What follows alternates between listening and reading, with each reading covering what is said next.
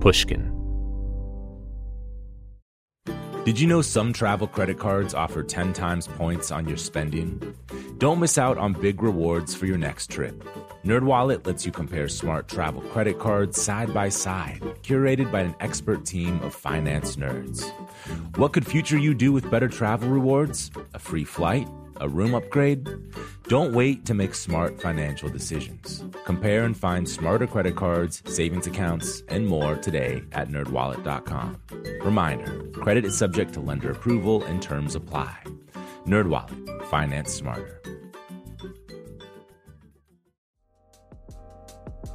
The most innovative companies are going further with T-Mobile for Business. The PGA of America is helping lower scores and elevate fan experiences with AI coaching tools and 5G connected cameras. AAA is getting more drivers back on the road fast with location telematics. And the Las Vegas Grand Prix is powering race day operations with 5G connectivity, giving fans an experience at the speed they deserve. This is accelerating innovation with T-Mobile for Business. Take your business further at t-mobile.com/now. Willie Nelson, Waylon Jennings, Kris Kristofferson. Before they were legends of outlaw country, they were lost souls looking for their sound. Don't miss Mandy Moore and the new scripted Audible original, The Boar's Nest Sue Brewer and the Birth of Outlaw Country Music. Discover the true untold story of the extraordinary woman behind the outlaw country music movement and its biggest stars. Hear how one woman's vision and her tiny living room, far from Nashville's Music Row, became the epicenter of a musical movement. Mandy Moore as Sue Brewer in The Boar's Nest. Listen now at audible.com slash The Boar's Nest.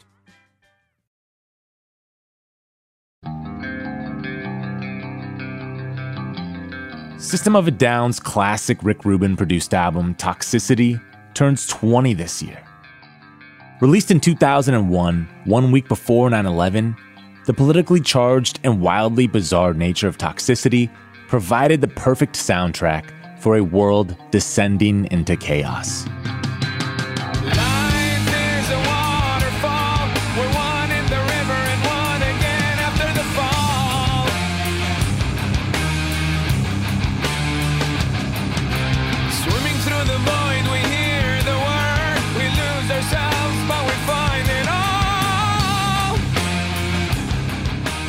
Serj Tankian, the lead singer of System, is no stranger to conflict. His family's Armenian and migrated to LA from Lebanon to escape a civil war when Serj was seven years old. In Los Angeles, he grew up in a tight knit Armenian community along with the rest of his younger System bandmates. As Serj's star began to rise in the late 90s, his activism intensified. And to this day, he continues to raise awareness around the Armenian genocide and the impact of corporate greed. Last month, he released the documentary Truth to Power, which documents the intersection of Serj's work as a musician and an activist. Today, we'll hear Rick Rubin talk to his good friend Serj about how hearing bombs drop outside his childhood bedroom turned him into a lifelong activist. Serj also explains how a pretty odd and funny line about a tapeworm almost caused System of a Down to break up. And why the first time Tom Morello of Rage Against the Machine heard System play, he called it music for crazy people. This is Broken Record, liner notes for the digital age. I'm Justin Richmond.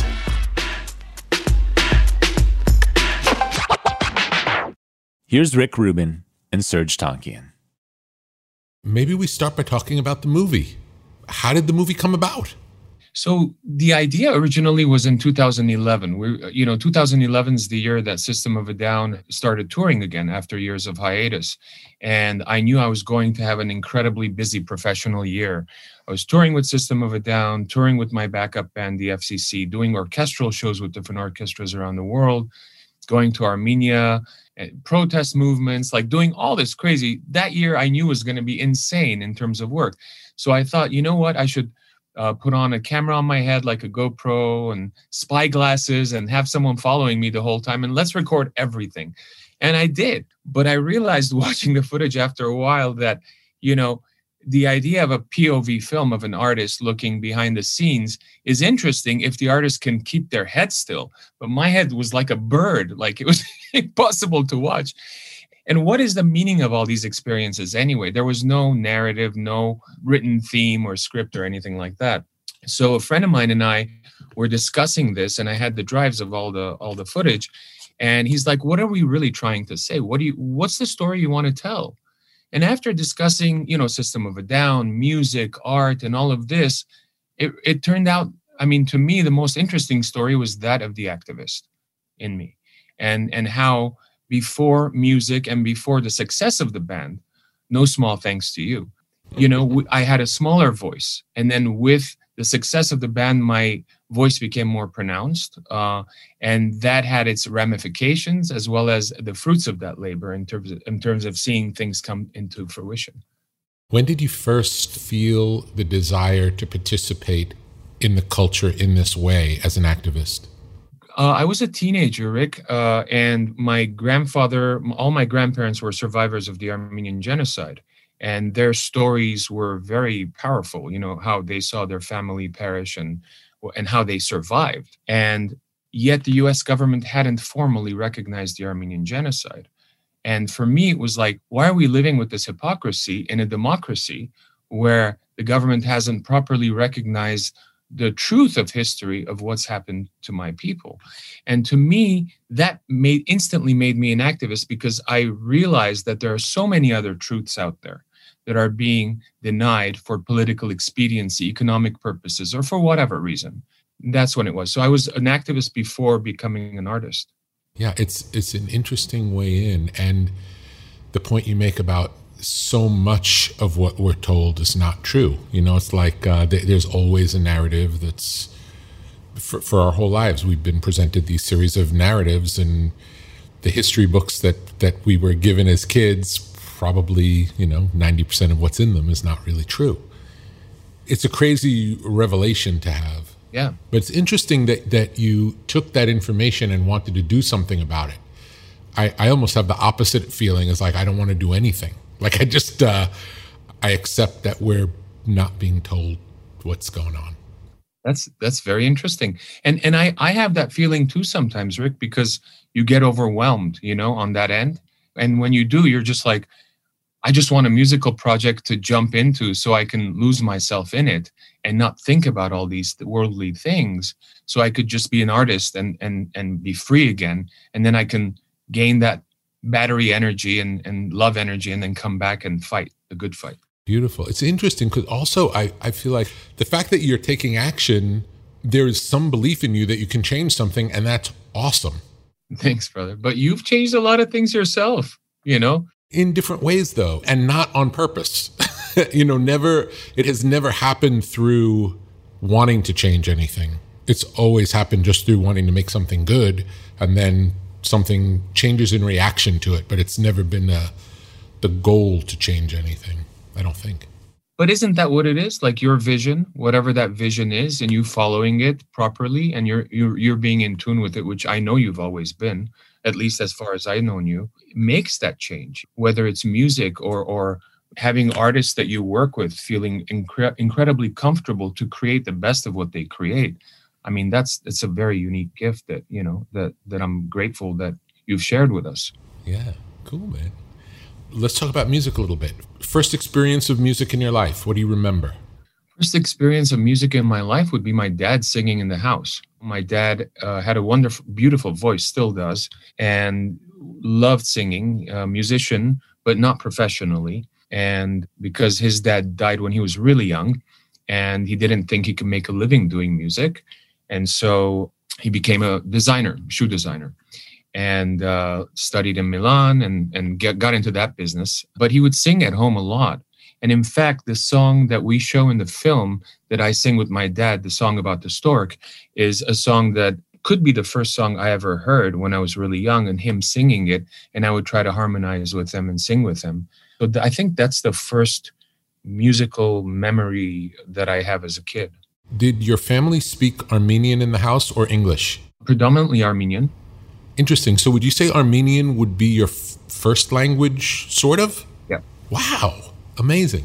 I never knew that. Yeah. So I was born in Lebanon and uh, I was seven when we came over during the Lebanese Civil War and still spoke Armenian, went to a private Armenian school here in Hollywood. I, I knew a little English when I was a kid, but I, you know, I learned it mostly in, in Los Angeles. And it's funny because when you're bilingual or multilingual, I think you always think in your first language. And that can change over time. So now when I speak Armenian, I'm actually thinking in English and speaking in Armenian. Wow. Whereas before I used to think in Armenian and speak in English when I was younger. Really interesting. It also makes sense for some of your lyrical choices have always been, whilst always poetic, sometimes the choice of the order of some of the words is like, hmm, it's it's unusual. And I'm wondering if that comes from it being a second language. Very likely. Yeah, yeah. That reminds me, I, I remember Peephole, because when we were doing our first record, you, you were talking to me about certain lyrical uh, stanzas and don't ever get like don't ever get stuck in the sky and you told me well whatever you're on whether it's pot or whatever aren't you supposed to be in the sky like you were like going yeah but i'm like yeah but the way i see it is don't ever get stuck in the sky because it's too good like that kind of a thing and so yeah I, I know what you're saying it's a kind of different way of seeing things it's a different perspective i guess Interesting. So cool. so cool. It's, fa- it's fascinating because we know each other so well. I know. And to, to, to talk about this stuff, just really interesting. it is Do you remember your first experience of Western music, of like uh, popular music? I don't remember what's the first popular or Western music, but I do remember the first records that I ever bought, and I was probably seven or eight years old. Columbia House had the, you know, the club where you could join and you get like five or six vinyls for free, and then you had to buy one a year or two a year. I forgot what it was. And I remember being really excited about it and getting those first five records. You know, I want to say, I mean, it was 70, probably 76 or 77, right? So Rick James was in there, which was Awesome. at the time. Barbra Streisand and Barry Gibb, Guilty. Like I think I bought seven, eight records that first year. What else was in there? Not a lot of rock. Maybe Chuck Mangione or something like that. Uh, Yeah, trumpet great. player. Just different things. Whatever as a kid that I had heard from my uncle or or someone play. My uncle really loved Stevie Wonder. He would play Stevie Wonder when we were living with them when we first came to the states, and a lot of soul. I remember a lot of soul from the 70s and and disco obviously. Yeah. Do you remember living in Lebanon as a kid? I have specific visual memories, almost like snapshots, because I was young. Mhm. So I remember my grandparents' house, where that was, our house, and our little uh, backyard where we used to play. I remember my school, our school that we went to, and a couple of other, like the beach and a couple of sceneries. And then I remember the war. And what I remember about the war is, and the war had just started. I remember ducking in our bedroom with my brother because of the bombs falling and school was closed. And that really made a huge impression on me as a child, which translated into my activism as an adult. Because, you know, when we were making that song Boom and Michael Moore directed the video, if you remember, Yeah. I, I still can't get the feeling out that dropping bombs is literally on the other side of being hearing those bombs drop. It's it's it's a terrorizing feeling hearing bombs drop. They feel random and they terrorize the population. And if you've ever been in that situation of hearing bombs drop, you'd be very reluctant to order your own government or anyone to to do that to anyone else. How quickly were you able to leave when when that started, your family? We were lucky. My dad was already planning on us migrating to the to the U.S. and, and had uh, done paperwork ahead of time. So we weren't we didn't know obviously before the war started, and so we were lucky. We were we got out pretty early. How long does that process take typically?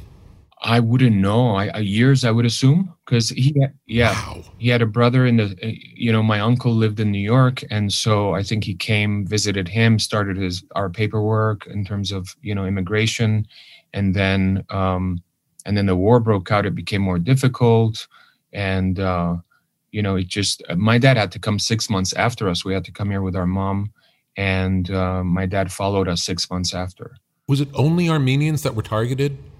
Oh no, no. I mean, Armenians weren't specifically targeted. It was a whole civil war between, you know, there were the uh, Christian Phalange movement, there were the uh, Shiite movement, and there were the Sunnis, and it was just complete sectarian war, each supported by different, pro, you know, proxy nations from outside, and uh, it was it was a mess. And and it's still a mess now after that huge bomb that went off last year. And I have a friend there, and the banking system is all frozen up. I mean, people with money can't even get, you know, they can only get a thousand dollars a month out of their bank account, even if they have a lot of money. I mean, there's a lot of, you know, COVID's bad. And, you know, from what I hear, uh, I've only been to Lebanon once since we left as a kid in 2011, the year that I decided to shoot everything that I was, yeah. you know, experiencing. And I took my parents back and they were older when they moved, you know, my brother and I were like four and seven, but they were in their 30s when they moved so for them it was a very prolific kind of you know experience going back how uh, I don't I don't know whether the word is tight or cohesive was the Armenian experience in Los Angeles. There are a lot of Armenians in Los Angeles. Probably the second largest diasporan community outside of Armenia. Russia would probably be the first, but it's quite close. Those are the two largest um, communities, um, and that's very interesting geopolitically for me because you've got you know a lot of Armenians in the Russian sphere, and then you've got a lot of Armenians here on polar opposite sides of the political spectrum. You know, uh, between those two nations. But the community uh, it got bigger over the years. When I came there, there were there were a number of Armenians. It wasn't as big as there is now, like Glendale or Hollywood. But it was nice, you know, having the you know especially when you're just learning a language it's nice having people from your culture around to kind of guide you and and you know especially as a kid but at the same time we were in mainstream you know american culture and growing up in los angeles with with all, all that i remember i remember we lived in hollywood in the mid 70s right and we used to walk to school in hollywood you it, colorful Hollywood, pimps and hookers and all this stuff happening. And my parents, they didn't even, you know, wonder whether we were safe or not. They're like, yeah, grab your brother's hand and walk to school. I was like seven, eight. He was like five.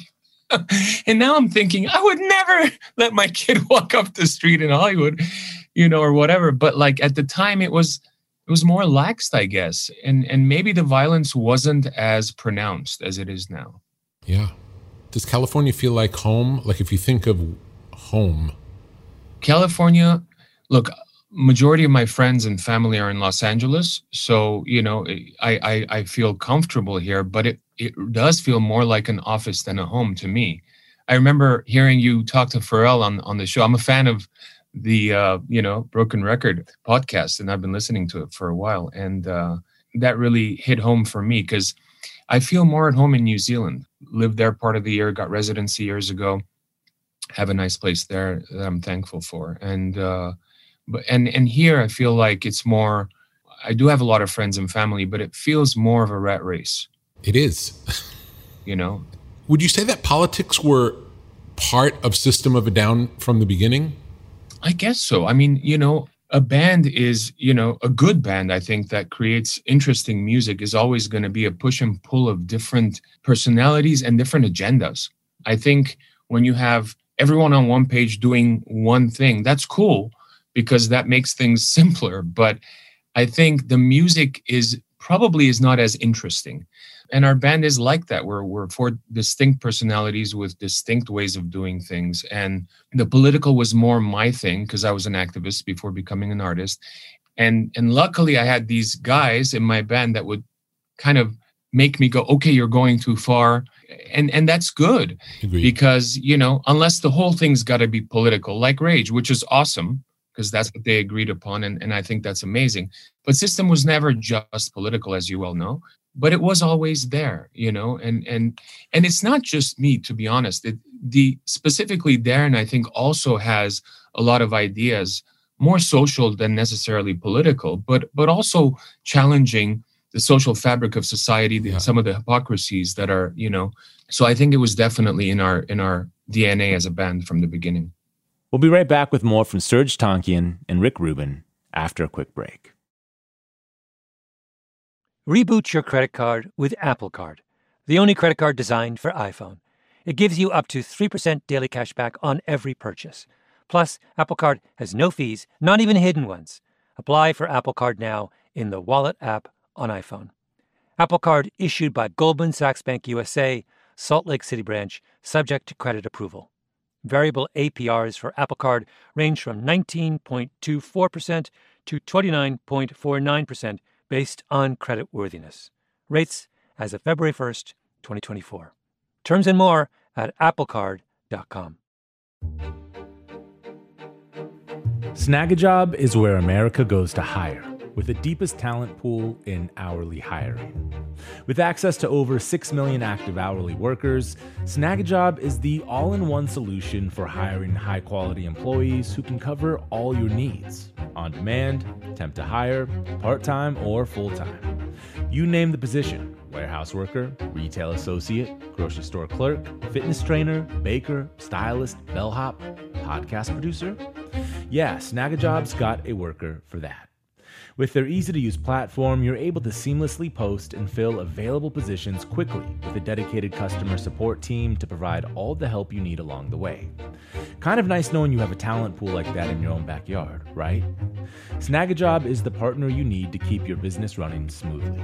Visit snagajob.com or text snag to 242 424 to talk to an expert.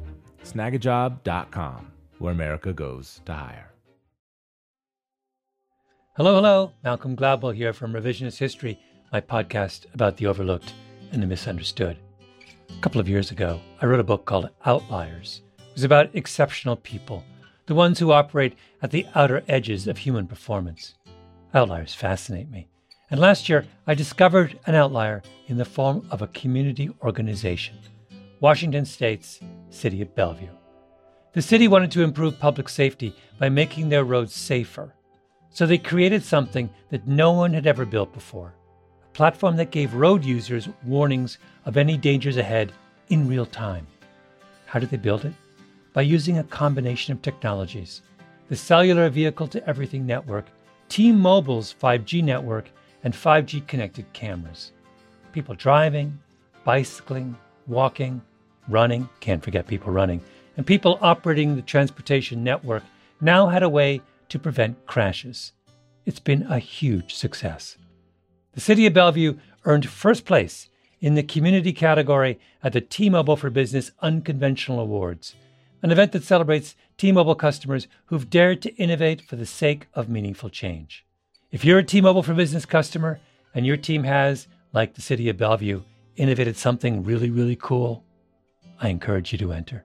It's also a great way for outliers to be recognized in front of your industry's most influential leaders. You can enter at tmobile.com slash unconventional awards. That's tmobile.com slash unconventional awards. See you there. We're back with more from Serj Tankian. What was the scene that system was born into? Like what was going on in LA at the time that you guys started? when we started, radio wasn't playing our kind of music, definitely. We kind of were in this warehouse in North Hollywood doing our own thing, not knowing what was going on in the musical world outside of us. It was very incubated in that sense. And when we first started playing on the scene, like the Roxy and Whisky, we were primarily opening up for you know anything from a an industrial band to other heavy bands out of Los Angeles or Santa Barbara. We had this band Snot that we used to play uh, uh, around town with a lot, and you know was, they were very much hardcore slash punk kind of band, and we gravitated because we have definitely a lot of punk ethos to our metally type of rock music, and it kind of really fit. But we didn't know what scene we were a part of until later. We were like, "Oh, there's Korn and Deftones. There's this nu metal scene coming out of Los Angeles." And then, lucky for us, as we started working together, radio switched formats, like literally at that time. I always say, as hard as you work and as creative as you can try to be, there's definitely a matter, a, little matter of luck as well to kind of land in the right place at the right time. Absolutely. And so that's what was going on. KROQ wasn't playing our type of music when we started. They switched right when we were about to get that second record out. not only was KROQ not playing your sort of music after they switched and after they were playing hard music. The program director said, when hearing System of Down, this is a band that we will never play on our station ever. Right, I remember that. When the first album came out, Yeah. said we will never play this band. And then Yeah. one year later, System was the number one requested band on the station. Isn't that amazing? And and look, I you know, again, I'm not on your show to to uh, do wax poetic on you, but honestly, like you know, if it wasn't for your support in those first years of being out there with no radio support and touring, opening for Slayer, one of your bands, it's it was amazing. Like just building that you know foundation for a band going on tour playing europe getting shit thrown at from the slayer crowd and learning how to handle an audience and boot camp you know proper boot camp as as as artists on the road. And that really built us so that when the second record came and we did and radio did switch formats we were ready and we actually had a base so it wasn't some radio band you're introducing into you know the community. You know instead you had this a, a plethora of fans wanting to hear the music and that was that really kicked in properly Yeah, and it really all happened naturally. I can't, we, we can't say any of that was actually planned. The only plan was to make something really good and stick to it. You know, like make something great, and whoever was interested in this great thing we made, we wanted them to find out about it. I don't think there was ever the idea of converting people who don't like it to like it. I remember, you know, our friend Tom Morello, the first time I played it for him, he's like, "This is crazy person's music. This is music for crazy people." it's like uh, it was just so on the fringe at the time and still i feel like still it, it holds up in how extreme and ridiculous it is but we get more used to it because it's gotten popular if you if you took away the popularity it's it's really still crazy. crazy. it is cra- it really is tom said he was with you that first day you saw us at the viper room i didn't know that yeah tom was with us I didn't remember that. And Yeah. and when I was talking to him recently, he was like, "Oh yeah, I was there." And I told Rick, "This is nuts. This Yeah. is crazy."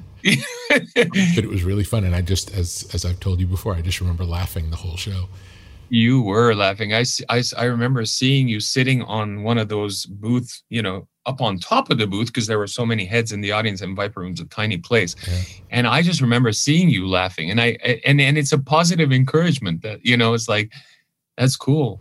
it was super po- i mean it was a positive it, it's a funny thing doing um you know kind of uh screaming uh somewhat questionable lyrics and how that can be interpreted as this positive like unity experience and it, it was you know it really was it felt like there was great solidarity in the audience Right. people were getting what they needed at that show and the band was just great No, that was fun. I remember talking to you after we went outside and we were so enthused that you were there, bro. Like so excited. If you look at System of a Down, it's an established band now and whatnot. But like you said, it was this crazy man's music just going off and these weird lyrics. I might have even had a distortion pedal feeding back on stage, which is like, who the fuck wants to sign that? Right. Like, you know, and, and here you were checking us out.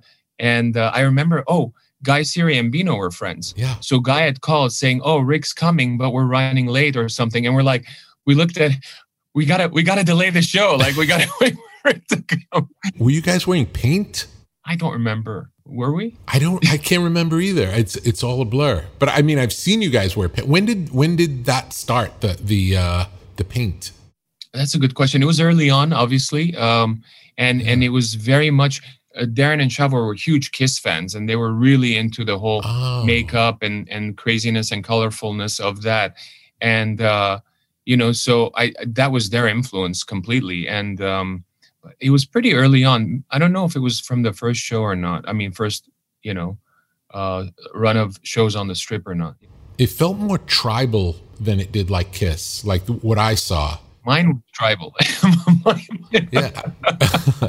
but I remember also like the uh, what looked like Armenian folk dancing while playing these essentially heavy metal songs. yeah i mean that's what it is i mean that's that's kind of the sound of system of a down that it brings our kind of filtered armenian experience into heavy music uh, in a way that doesn't copy either and just kind of becomes its own thing that includes rhythms that includes weird solos and and whatnot and harmonies. I feel like the harmonies really feel like they're rooted in. They, they don't sound like the harmonies that you hear in any other uh, hard music. It, it does feel like it's rooted in an ancient folk. Yeah, a lot of thirds like Greek and Armenian Mediterranean harmonies. Yeah, Daron and I for sure. And and our voice really match. Our our ranges and our voice really match in a very unique way. And that's that was from day one. You know, before System, we used to have a band called Soil, which was a way more progressive and nutty, like just kind of. Un- How can it be way more progressive? What does that sound like? Almost unlistenable. Like no not unlistenable but it was it was just think of every system song but being more just crazier like uh, not crazier but how do i say it? Less pop format right? In terms of the format it was just go on and on. But it was a good learning experience. It was the first time i had ever sang in a band and that was eight months. The whole band was just around. We had one show where daron fell off the stage and he still and he still does that. So uh you know yeah um it was it was interesting but that was a good experience because i didn't know what i was doing as a vocalist. I mean for me it was always trying to make a sound with my voice. To me singing was two different separate things. Trying to get the words in there. And sometimes there were a lot of words and i had to get them in there because as a as a as someone who wrote poetry it was important to get the words in there. So i wasn't thinking does this sound right to someone singing i was more like i got to get these words in there it doesn't matter how fast Yeah. i go with the da, da, da, da, da, da, right and two to try to make sounds with the voice like it's a guitar or a synth or something like that very dada-esque kind of interpretation um, and also create relationships between things that don't have a pre-existing relationship with each other whether it's musical parts going from one part to another or lyrical words that don't belong together terracotta pie you know banana terracotta pie what the fuck is that right um, we still don't know what that is But how did talk about banana terracotta pie? You had to get the words in. Tell me, how did you decide those are the words you had to get in? I don't remember. I, I remember writing the song on acoustic guitar and just kind of playing it fast and and just trying to, you know, I was trying to sing whatever I was playing. And I was just like banana, banana, banana, but it w- would turn out to be banana, terracotta, da da da da da da da, terracotta, terracotta pie. And I remember, dude, I remember your first reaction when we were working on that song, on the demos of that song.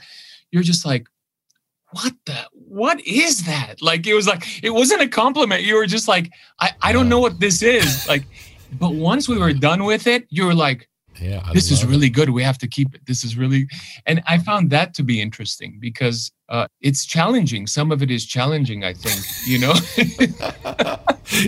all of it. I mean, I I feel like I learned so much about music working with you guys because it was so far out and broke so many accepted rules.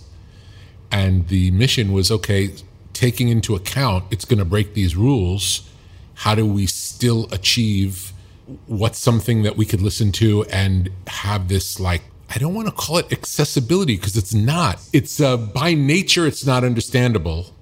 So how can we present it where it's the most understandable while retaining that it can never be understood? that was like that was like a quantum theory formula right there It was. That was our work. Yeah, that was our work but I, I also learned a lot from you i still to this day bro when i do vocals i hear you in my head going pronounce it better pronounce it better it's like don't chew those words pronounce it better i mean there's times where you want to throw away words you, you know but Yeah. a lot a lot in terms of how you hear things and i love how you basically eat music and then interpret it from almost a fan's perspective as a producer. Really get into it and love it love it love it and then know what the best thing about it is. Kind of you narrow it down to that one strong foundation and then you want to hear that more or or you give ideas where that's more pronounced and I, I think that's really special. Yeah, it's I, I definitely am into the idea of like putting a focus on the thing that speaks the most. And because it can it can get lost. So the job is to like think about where the spotlight is shining while all these things are going on at the same time. How do we keep this this one aspect in focus when we need to, and then how to and when to switch Right. the focus to this other thing to focus on? And um, giving everything its turn. Talk about the um, the fr- the vocal phrasing in the verses of Chop Suey. He's- wake up, grab, you know, just kind of going with that neurotic kind of, you know, attacky music and stop the it's the pauses that make it interesting. And it's it's it's hard to do live because I literally have to l- listen to John so I could be syncopated with him. And he looks at my body motion, so I try to go left and right so he knows like it's kind of like we have to be on the same page. I don't know. I don't know how that came about. It's it's probably my naivete going, I don't know what to do here, so I'm going to do exactly what the guitars are doing. But how did you? And I remember us talking about it, and I I didn't understand it at the time about you doing like the responses also. Yeah, the the whispered responses, yes. which sounds so creepy. Yeah, I don't know. I you know, again, I don't remember. It's you know, it's been quite a number of years, couple of Yeah. decades, right? But hey, congratulations because to, uh, toxicity, or I want to say, was it Chop Suey? I think Chop Suey was voted by Metal Hammer best metal song of the 20th century. Wow. Yeah, That's good. big accolade. Wow. Yeah, yeah. Incredible. I never studied singing. I had no idea what I was doing. So for me, it was a sound.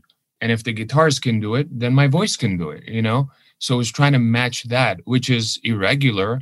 I mean, someone who's learned how to sing is never going to do that, knowing they can't properly repeat it every day, every night, which is a pain in the butt, right? But but I think that's what's beautiful about art and about exploration, about not being a, you know, walking into something and just being creative, not knowing, not having previous experiences of it. Because I think that exploratory nature can can really lead to something new. Uh, it's the reason I started painting a number of years ago. Because again, I didn't know what I was doing. I got into it, and I feel that same kind of feeling of lost and and losing time and just doing something without knowing what the results are going to be, and and that kind of what I felt when I first started doing music. Amazing. I want to talk a little more about lyrics just because it's, it's such a interesting part of what you do. I love the way you sing, but the lyrics are this whole other thing. It's like it's radical. Do you remember the drama over the tapeworm song? Yes. Uh, how can I how can I forget that? Okay, so originally the song, the chorus was "Pull the tapeworm out of my ass," right? As I recall, yes. Daron and Shavo didn't like my ass, right? they were like, no, no, no, that doesn't sound cool. That sounds bad. That sounds vulnerable, or whatever it was. You know, whatever word you want to use uh, as an adjective. And I'm like, you know, what I'm trying to say is philosophical. Like, you know, take this negativity out of me, or whatever at the time I was trying to portray.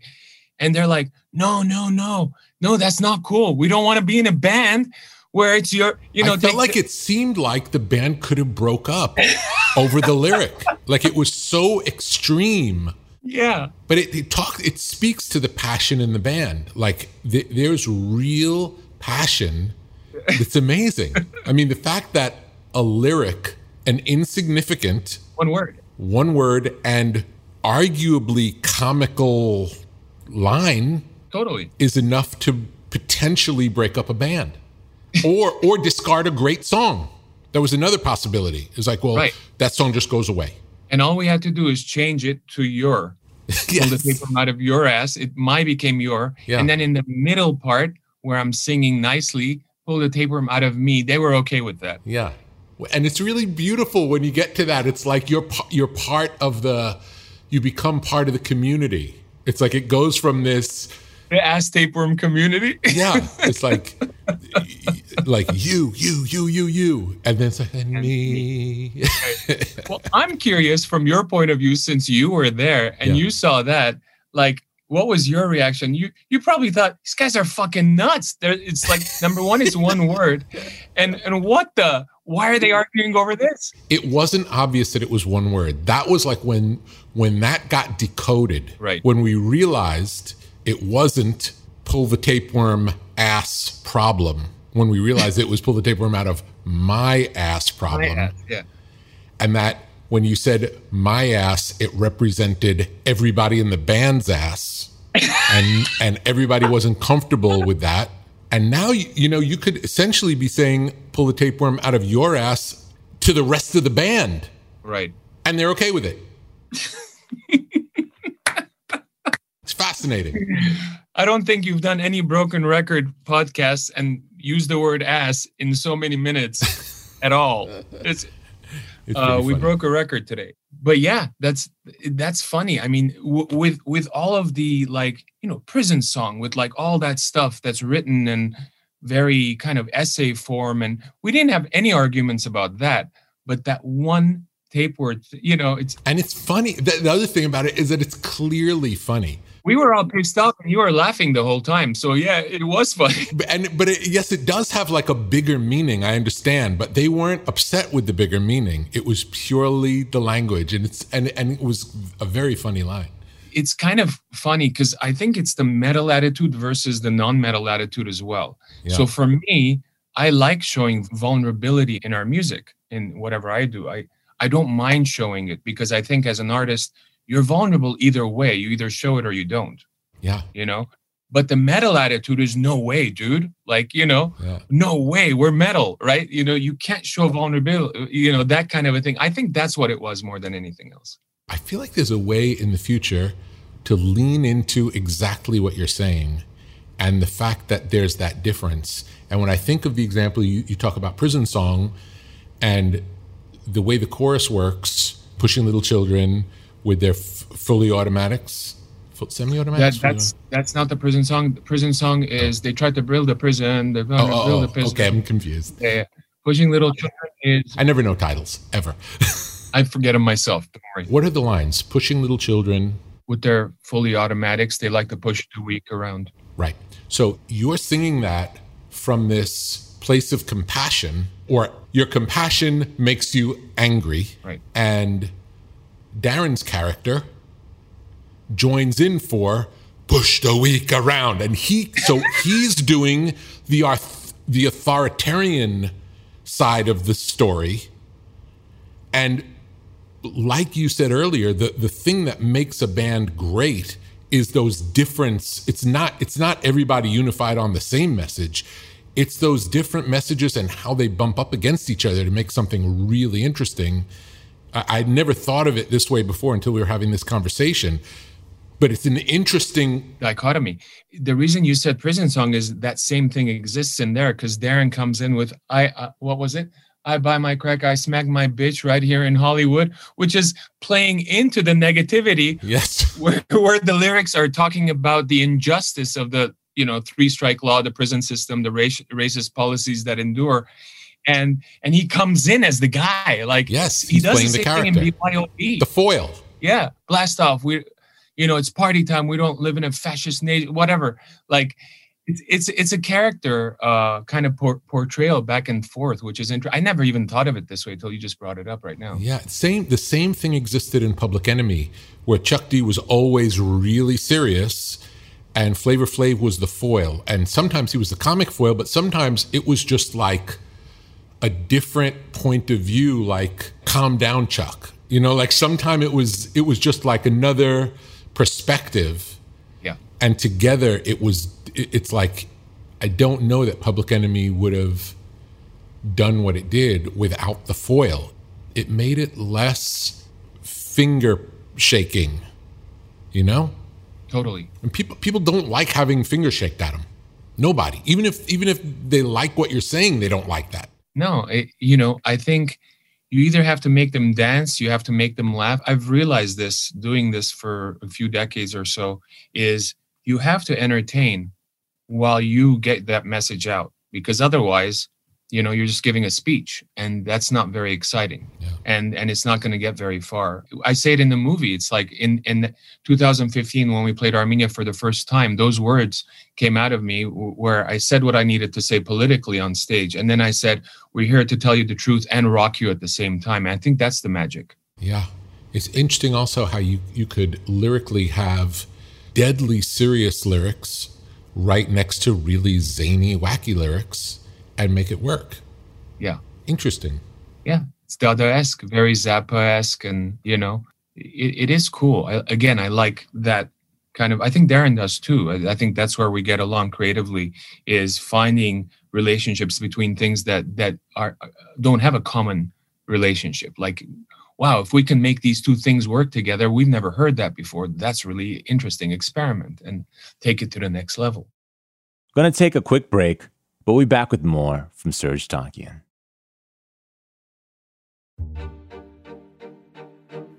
Snagajob is where America goes to hire, with the deepest talent pool in hourly hiring. With access to over 6 million active hourly workers, Snagajob is the all in one solution for hiring high quality employees who can cover all your needs on demand, temp to hire, part time, or full time. You name the position warehouse worker, retail associate, grocery store clerk, fitness trainer, baker, stylist, bellhop, podcast producer. Yeah, Snagajob's got a worker for that. With their easy to use platform, you're able to seamlessly post and fill available positions quickly with a dedicated customer support team to provide all the help you need along the way. Kind of nice knowing you have a talent pool like that in your own backyard, right? Snagajob is the partner you need to keep your business running smoothly. Visit snagajob.com or text snag to 242 424 to talk to an expert. Snagajob.com, where America goes to hire. Hello, hello. Malcolm Gladwell here from Revisionist History, my podcast about the overlooked and the misunderstood. A couple of years ago, I wrote a book called Outliers. It was about exceptional people, the ones who operate at the outer edges of human performance. Outliers fascinate me. And last year, I discovered an outlier in the form of a community organization Washington State's City of Bellevue. The city wanted to improve public safety by making their roads safer so they created something that no one had ever built before a platform that gave road users warnings of any dangers ahead in real time. How did they build it? By using a combination of technologies the cellular vehicle to everything network, T Mobile's 5G network, and 5G connected cameras. People driving, bicycling, walking, running, can't forget people running, and people operating the transportation network now had a way to prevent crashes. It's been a huge success. The City of Bellevue earned first place in the community category at the T Mobile for Business Unconventional Awards, an event that celebrates T Mobile customers who've dared to innovate for the sake of meaningful change. If you're a T Mobile for Business customer and your team has, like the City of Bellevue, innovated something really, really cool, I encourage you to enter. It's also a great way for outliers to be recognized in front of your industry's most influential leaders. You can enter at tmobile.com slash unconventional awards. That's tmobile.com slash unconventional awards. See you there. Willie Nelson, Waylon Jennings, Kris Kristofferson. How did the biggest names in outlaw country start a musical revolution? Through one woman's vision from one tiny living room. Don't miss Mandy Moore as Sue Brewer in the new scripted Audible original, The Boar's Nest Sue Brewer and the Birth of Outlaw Country Music. Discover the true, untold story of the extraordinary woman behind the outlaw country music movement and its biggest stars. Brewer helped shape the sound and soul of country music as we know it today, despite never picking up an instrument herself. Lovingly dubbed the Boar's Nest, Sue's Place was an intimate staging ground where a new breed of singer songwriters, wounded souls, wayward upstarts, would spur each other on to tap into something bigger, realer. Starring Mandy Moore and featuring Ebon Moss-Bachrach as Shel Silverstein and TJ Osborne as Johnny Cash, alongside a full ensemble cast. Audible invites you to enter the Boar's Nest and experience the rise of a musical revolution. One woman, one time, one place. The Boar's Nest, Sue Brewer and the birth of outlaw country music. Listen now at audible.com slash the boar's nest. We're back with the rest of Rick's conversation with Serj Tankian. Let's talk about the, the three years between the first album and Toxicity, what that ride was like. Touring, touring, touring. I remember the only radio we even had on the first record was Jed the Fish played Sugar on his specialty show and I got to hear it in the car and I was like, wow, dream come true. I heard our song on the radio kind of thing. But there was not a lot of radio on the first uh you know record and it was a lot of touring. We were on tour with Slayer in Europe and then the US. And then we did a bunch of Ozzfest shows and a bunch of other shows, small, you know, uh, shows, and just getting out there for people to really experience our music, opening for bands, and kind of doing the do. That's that's the foundation. And and I remember those those days. They were not easy because you know we're traveling in you know RVs that broke down. That in the middle of the night we had to climb fences and find a phone. There were no cell phones at the time, and there were a lot of tough times, but we remember them fondly because that was the beginning of this whole incredible experience. I, I, remember at one point, you know, we were we were in an RV and John would drive a lot because he was responsible. you didn't want Daron driving.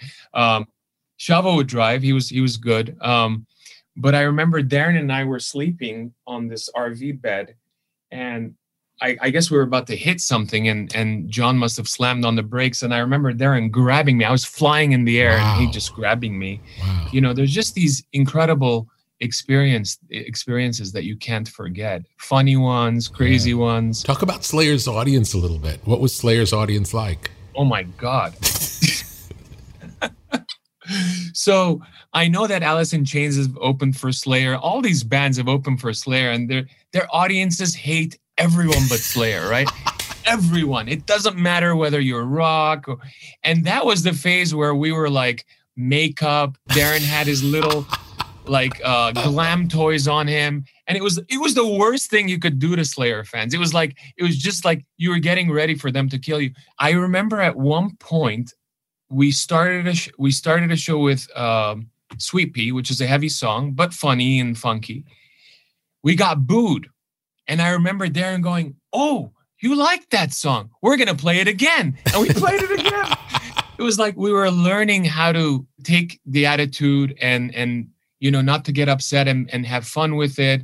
I remember playing in Poland and we were being killed by these coins. They were throwing coins at us as we were performing because, because there was another band, the Polish death metal band, that played after us and we were the direct support who are these fucking clowns to you know get a better position in you know before slayer than and of course we were on tour with slayer the whole time and uh, so we were getting pelted and at one point and this is like must have been 98 99 so it wasn't far back that Poland was part of the Soviet Union. And and there were like swastikas, there was like shit going on, right? Like crazy shit. Like they were threatening us and all this stuff, pelting us.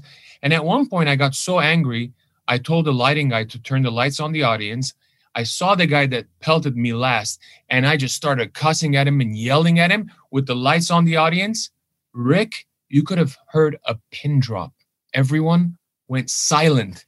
It's the scariest thing I've ever seen on tour because I exercised authority. Wow. And authority was something that they had just gotten out of. Yeah. And when I exercised that authority from stage, they froze and it scared the shit out of me and i go okay i think we're done guys. And we walked out just feeling really weird. Just just interesting stuff that you learn playing in different countries with different cultures you yeah. know i've toured with different orchestras around the world for example. No orchestra plays the same.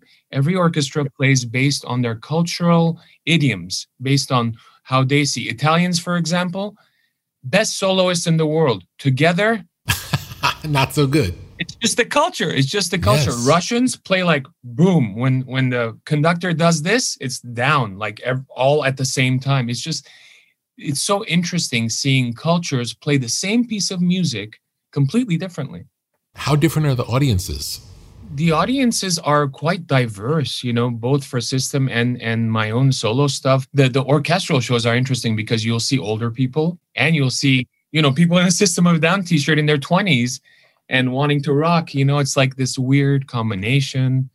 And i think with system there's a little more male that demographic I, would say than female but um you know it's it's quite interesting. But but the age is quite well, you see kids and dads going together to concerts. I love seeing that.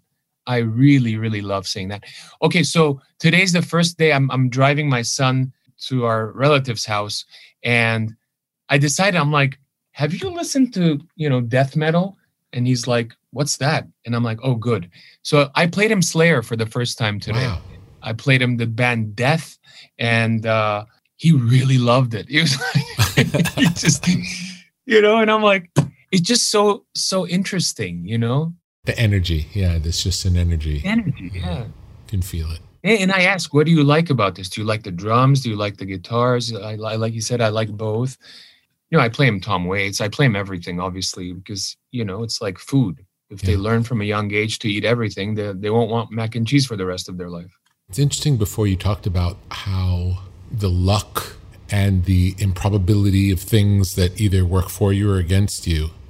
What are the odds that Toxicity came out the week of September 11th? Like, wh- wh- how, how is that possible? And to have the number one album in the country when that happened, it's just surreal. It's incredibly surreal. You know, with a song whose chorus was uh, "Trust in my self-righteous suicide, I cry when angels deserve to die." You know, it's like completely surreal. Yeah.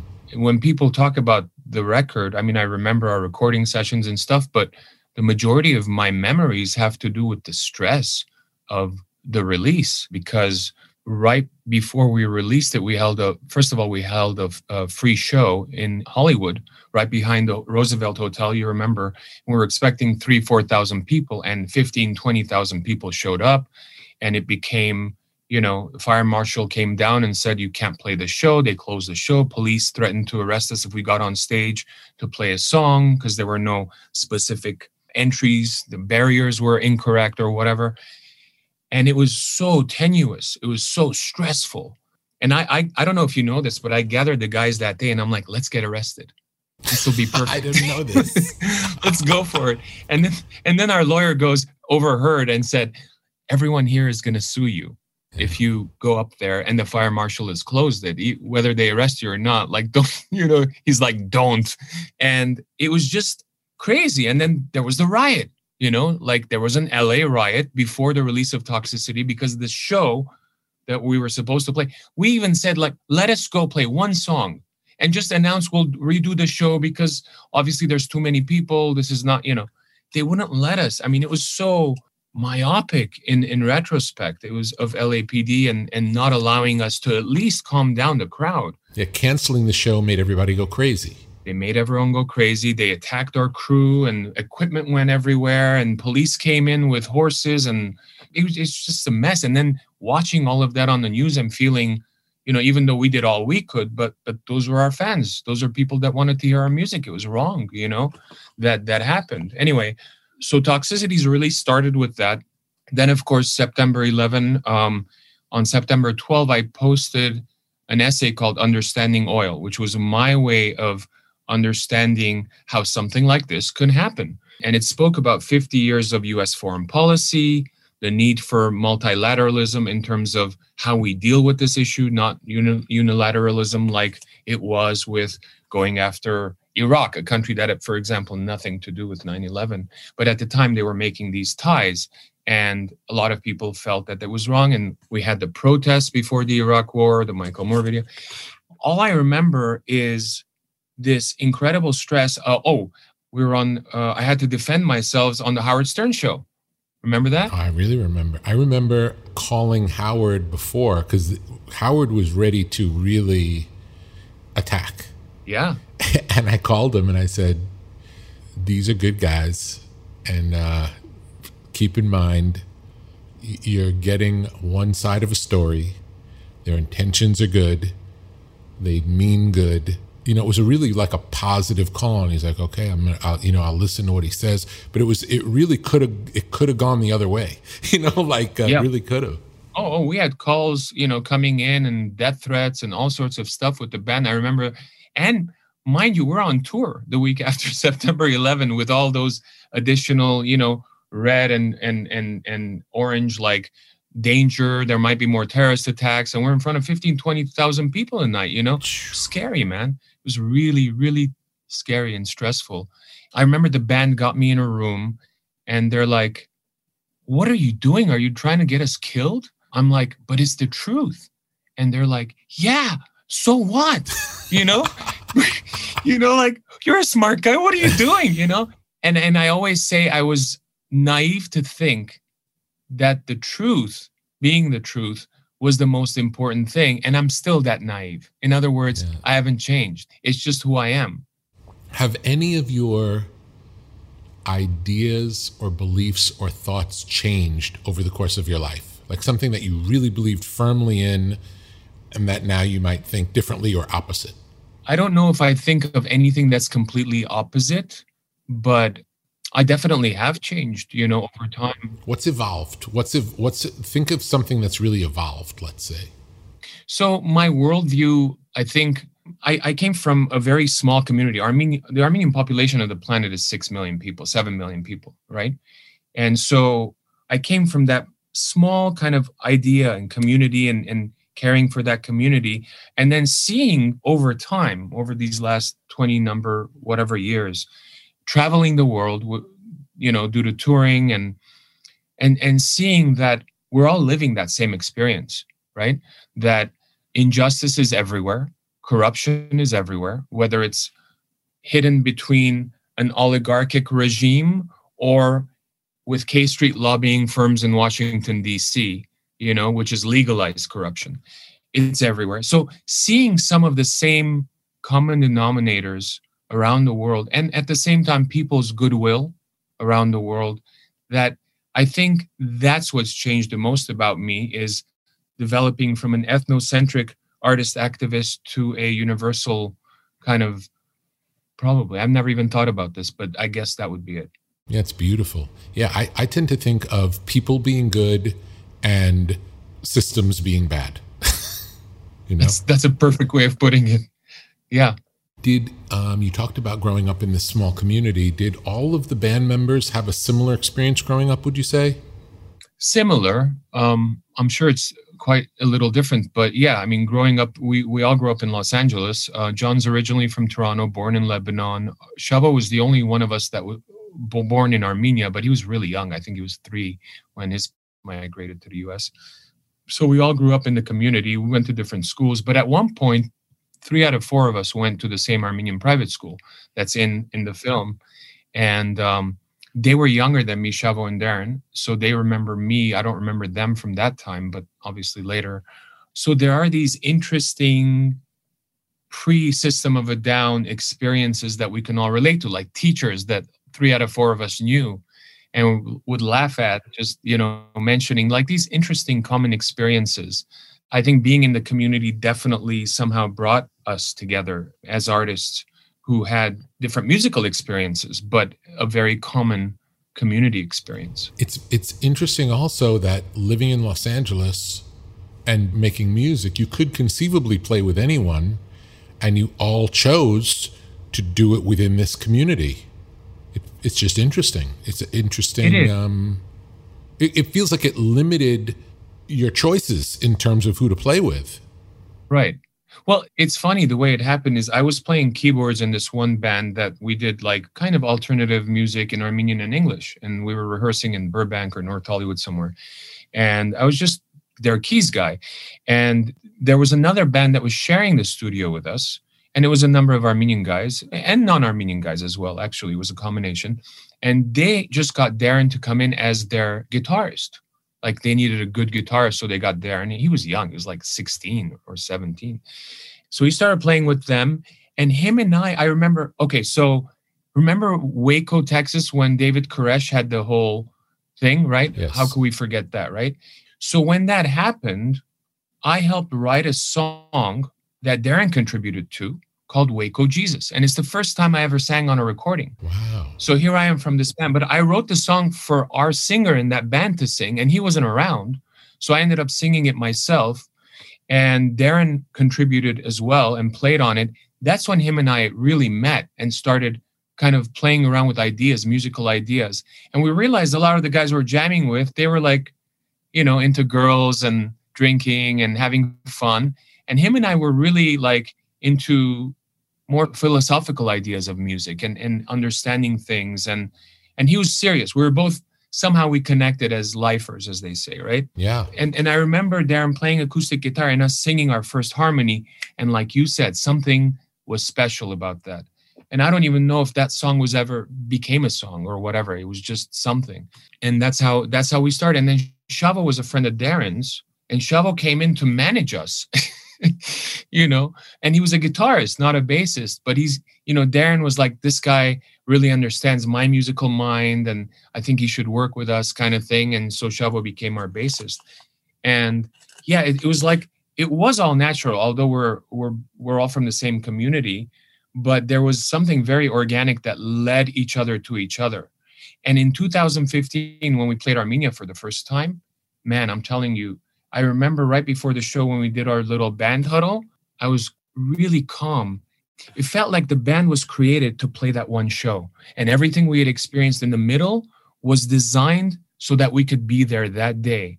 It felt like this culmination of history coming, bringing us to that point. It felt so special.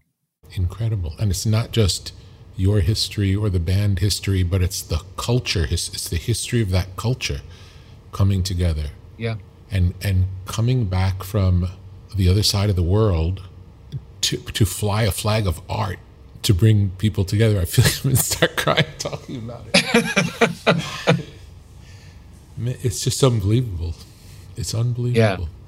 Yeah. Yeah, man. It was unbelievable and and and it felt incredible. Honestly, I am really really grateful for you being on this road with us, this journey. It's meant the world to me. And and you know, learning from you and and being your friend and and so I'm I'm I'm extremely grateful for where I where we're at. It is my honor to be in service to you, sir. Thank you. I'll talk to you soon. I'm gonna go. Uh, I'm gonna go wipe tears out of my eyes. Great seeing you, man. Great to see you. Thanks to Serj Tankian for talking music and activism with Rick. To hear a playlist of our favorite songs from Serj and System of a Down, head to brokenrecordpodcast.com, where you can also find a playlist Serj put together of some of his favorite tunes. Be sure to subscribe to our YouTube channel at youtube.com slash broken record podcast, where you can find extended cuts of new and old episodes. You can follow us on Twitter at Broken Record. Broken Record is produced with help from Leah Rose, Jason Gambrell, Martin Gonzalez, Eric Sandler, and Jennifer Sanchez, with engineering help from Nick Chafee. Our executive producer is Mia Lobel. Broken Record is a production of Pushkin Industries. And if you like the show, please remember to share, rate, and review us on your podcast app. Our theme music's by Kenny Beats. I'm Justin Richmond. Peace.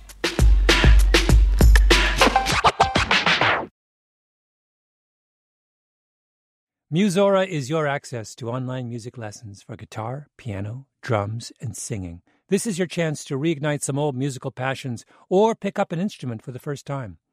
Connect with more than 100 of the world's best teachers and musicians. You'll get seven days totally free to try it out, and then it's just $30 a month, less than a single private lesson.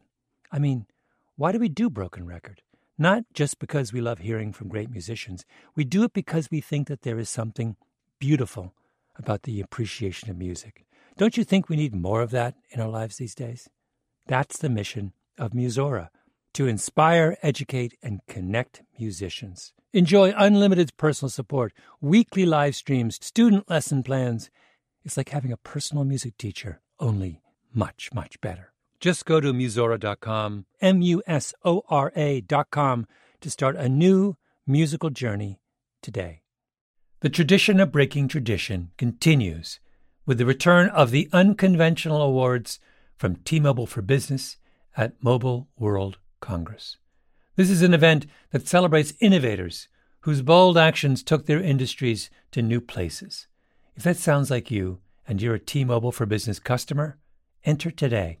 If you win, you'll be publicly honored among some of the most influential leaders in industry, and me, I'll be there too. Enter now at tmobile.com slash unconventional awards. See you there.